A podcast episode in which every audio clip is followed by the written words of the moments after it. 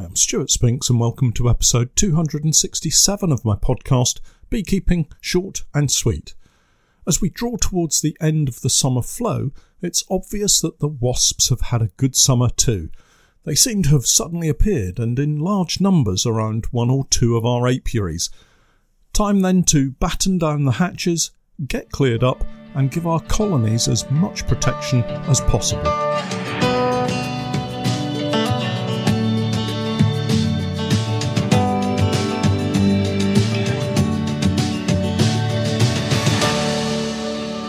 Beekeeping Short and Sweet, a beekeeping podcast for the inquisitive beekeeper with a short attention span. A beekeeper, in fact, just like me. Hi everyone, welcome back, particularly if you're listening and you're not part of my Patreon group. It probably means that you're listening to this episode of the podcast sometime in late August or even early September. That's because our group members get to hear the podcast as it's released, making it particularly relevant, whereas the general release of the podcast goes out around 4 weeks later. If you'd like to hear the podcast on its release date, head over to our Patreon page and sign up to our small but perfectly formed group of beekeepers. And as an example, this podcast is live to our supporters today on the 23rd of July. It's a rather damp and dreary looking 23rd of July morning, certainly at the moment. I'm genuinely recording this early on Sunday morning. Yesterday was Marley Watch Day, my dog-sitting commitment, and a very pleasant day it was too. The trouble is, by the time I've been out for a couple of half-decent walks, thrown balls and other toys for him to fetch, prepared and served his luxury meals, he actually eats better than I do, and by the time all that's done, there's not a great deal of time left to sit and put a few words down to share with you all. Yesterday was a little disrupted as it was the day of our Beekeeping Association's summer picnic, and wouldn't you know it, the forecast was for heavy rain right at the time that we'd had it all planned out for. A few hasty messages via social media, calendar changes and phone calls, and it was cancelled. It wasn't great because I'd just collected a truckload of jerry cans of Api Mix 75 sugar syrup for some of our members to collect at the picnic. Still, I needed a little exercise and the weightlifting must have burnt a few calories. As luck had it, I was able to get messages out to most everyone that had some on order so they could pop over to the unit here in Norwich to collect it. And actually, it was an opportunity to share some time chatting on a one-to-one basis and hear about how people are getting on with their season and the plans they have for the future. I'm always happy to answer any questions, but it's always covered with the caveat that if you ask me a question, there are always going to be several different answers, so don't just take my answer as gospel. Do a little more research and see what others have to say about the topic, and then make your own decision.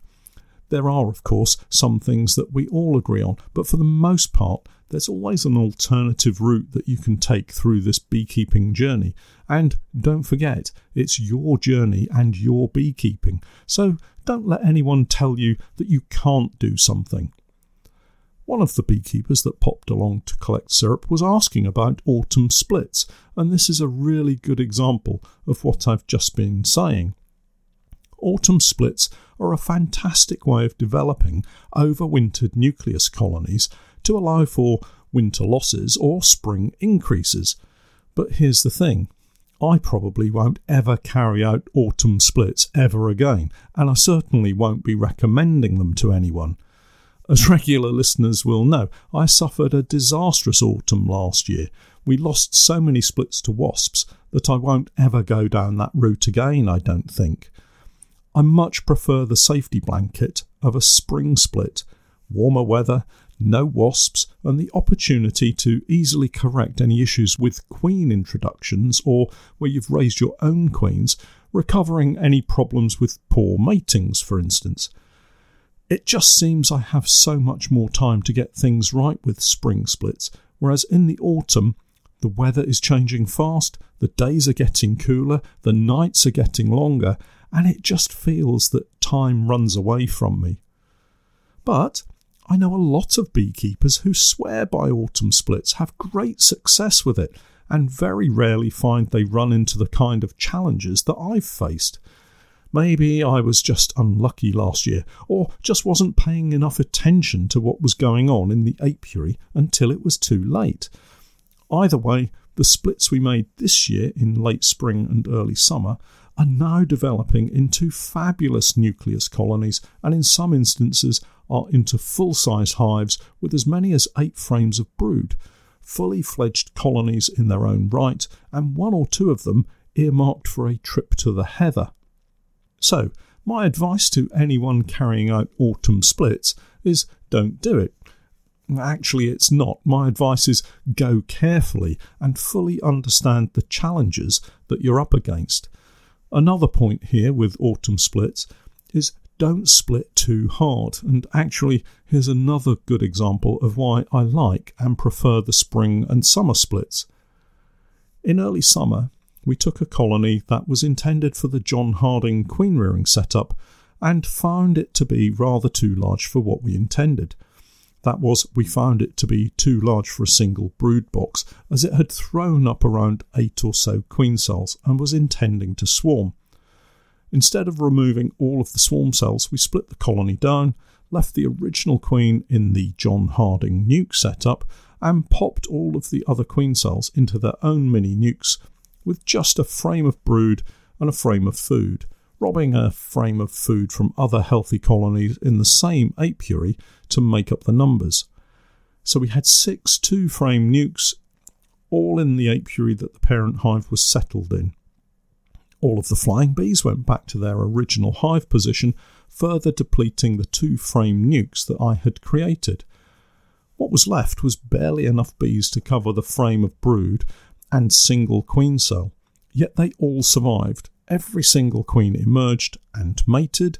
The nukes were left alone by other colonies in the apiary because there was a nectar flow on, and they now sit in the same apiary as fully developed colonies, easily able to protect themselves from the vagaries of the autumn and winter. In fact, a couple of these colonies are also in the selection for going to the heather, such is the growth of the brood area in each. The point is, they didn't have to worry about attacks from other colonies or wasps and hornets. Everyone else was too busy getting out and foraging and doing their own thing. Right now, if I did the same thing, I have a feeling it would be a total disaster, and I would lose all of them through wasp attacks, robbing by other colonies, and even poorly mated queens if I happen to go down that route. So, if you're going to make any splits in the coming autumn, I would suggest do it now, as soon as you get your honey off, and don't split too hard.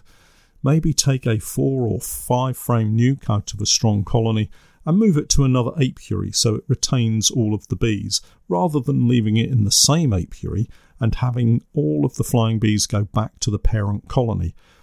It's a mistake I made last year, and it's been a valuable and also painful learning experience. Just staying with the whole wasp challenge, now is the time to have a quick look round your apiary and make sure it's all tidy, and there's no brace comb or other temptations left laying around. Now, I know a lot of you will have colonies at the bottom of the garden, or, if in an out apiary, a nicely mown, well-kept spot, free of spare equipment and void of any temptations to other colonies and wasps. But if not, now is the time to head out and get it tidy, before the locals catch wind of a free lunch, and then turn their attention to your hives, picking on the weakest first before moving on. If you're looking to remove honey from your colonies, make sure you have a good look at your supers, clearer boards, crown boards, roofs, in fact, everything stacked up on your hive. You're looking for gaps, tiny little holes that wasps in particular can ease their way through and rob your honey supers. You'll be amazed at just how quickly you can lose a super of honey to robbing. Any gap you see needs to be covered or filled. Be particularly careful when you're checking your supers in preparation for clearing the bees out and adding a clearer board. The temptation is to lift out a frame or 2 of honey to see if it's all capped. no problem here. In fact, it's quite sensible to check, but it's the point at which you replace the frames that you have to be careful. In your excitement or haste at trying to get this honey back into the box, it's possible to inadvertently replace the frame so that it's not quite sitting right, particularly if you use something like castellated runners. The frame sits a little proud, it's a little too high, you pop the chrome board back on and then the roof quickly and don't spot it. The frame that's left a little high creates a gap when the chrome board is replaced, and when you put the roof back on, the gap is hidden beneath the sides of the roof. As you turn your back on the hive, the wasps and bees in the neighbourhood will quickly pick up on the opportunity, and when you return the following morning to take off that oh-so-heavy super, you're somewhat puzzled by how light it feels. Maybe it's because you had a big breakfast and you're feeling strong today, but you'll soon enough get that sinking feeling as you lift off the chrome board and see hundreds of wasps fly out from between the frames. Take care. Don't be in too mad a rush to set everything up for clearing, and I'm sure you'll do just fine. If you're just taking one or two supers away from your home apiary, the process of getting them into the kitchen or honey room is pretty straightforward. Have a board that you can pop the super down onto, and a second board to place on top. If you have a big garden, it might be prudent to use a trolley or wheelbarrow to move the supers, as they're likely to be very heavy, and in this instance, use a strap to keep the boards tightly fixed to the supers. Get them inside as quickly as you can, and then you can relax, but just a little. For out apiaries, a little more planning is needed. It's the same process, but maybe you need to carry the supers to your car or truck. The same advice applies. Use a trolley or something similar to take the load. Mind those backs. This year, I'm grateful to have a little bit of extra help, extra helping hands to assist with the lifting, and it's going to make the job quicker and a lot easier, and that means less opportunity for robbing. The plan is we'll have a team of 3, one in the truck, one on the trailer, and one at the hives. The truck will be positioned near the hives. We're lucky to be able this year to get the truck and trailer all the way up to and alongside the hives. I should say that we'll be using our rhombus clearer boards again this year. I like the simple way they work, and they really do work. I'll probably stand beside the hive and remove the roof and chrome board. It's not a particularly technical job, but if you're not familiar with the process, it's easy to lift the super off along with the clearer board, which has become stuck to the bottom of the super with the weight of the honey gluing the super down to the propolis. The outcome is a flood of bees, and they're not going to be the happiest. I'll ease the super off. Team member 2 will lift the super onto the trailer, and team member 3 will stack the super and replace the top board to prevent bees and wasps getting back into the super. One of the most useful bits of equipment I have for this particular job is the leaf blower. We actually have 2. One is a Bosch battery leaf blower and the other is a petrol blower. Now, I'm not a real fan of simply blowing bees out of supers. I much prefer to use a clearer board overnight, and then when we remove the supers, if we have a few bees left in there, it's a simple enough job to give it a quick blast to remove them. It would be great to think we could get all of the supers back to the honey room without a single bee, but that's just not going to happen. What I want to avoid is a mass of bees clinging to the front door of the unit as if there was a swarm in there. One of the challenges you may face when clearing your bees from the supers occurs when the colony has, for whatever reason, become queenless. The entire clearing process using whichever clearer board you use is dependent on the colony being queen right. If the colony is queenless, the workers have no incentive to move back down from the supers through the clearer board and into the main hive area where they can pick up on the queen's pheromones. In this instance, you have a couple of options. Let's say you didn't realise that your colony was queenless and you go back to the hive and find the super is still full of bees. It's a bit of a chore, but if you want the honey you really need to get the bees off the frames. This is where the leaf blower is really handy. But what if you don't have a leaf blower? Well, the second option would be to brush or shake the bees off. I wouldn't use a bee brush, that's a certainty. All that happens is the bees get stuck in the fine hairs of the brush, and with every pass of the brush, you load more bees into the brush, making them angrier and angrier. It was suggested to me a while ago that a goose feather works really well, and the fact that the goose sheds its biggest feathers on a regular basis means you don't even have to wait until Christmas to get one. Other alternatives include a handful of lush grass. I've used this on numerous occasions and it works really well. It's soft and pliable and doesn't damage the bees. Again, the process is very straightforward. Grab your chosen tool, feather, grass, brush or other soft green leafy implement. Have it ready to hand. Remove the chrome board and have a spare empty super next to the hive. Remove each frame one by one and shake as many bees from it at the entrance of the hive. Don't shake them back into the super. They'll just add themselves to the next frame to be removed. Once you've shaken the bees off as best you can, grab your bee removal tool, otherwise known as the goose feather or whatever you've chosen to use, and give the remaining bees a quick brush off the frame while holding it by one lug. A quick twist of the frame and brush the reverse side and then place it into the spare super. Continue through the super until you've removed all of the frames and quickly cover the super that the frames are now in. Don't rush it, but do try to complete the task as quickly as you can before too many bees get back into the super and the frames that are in there. And with that, you can take it back to your honey room and get it extracted. Job done.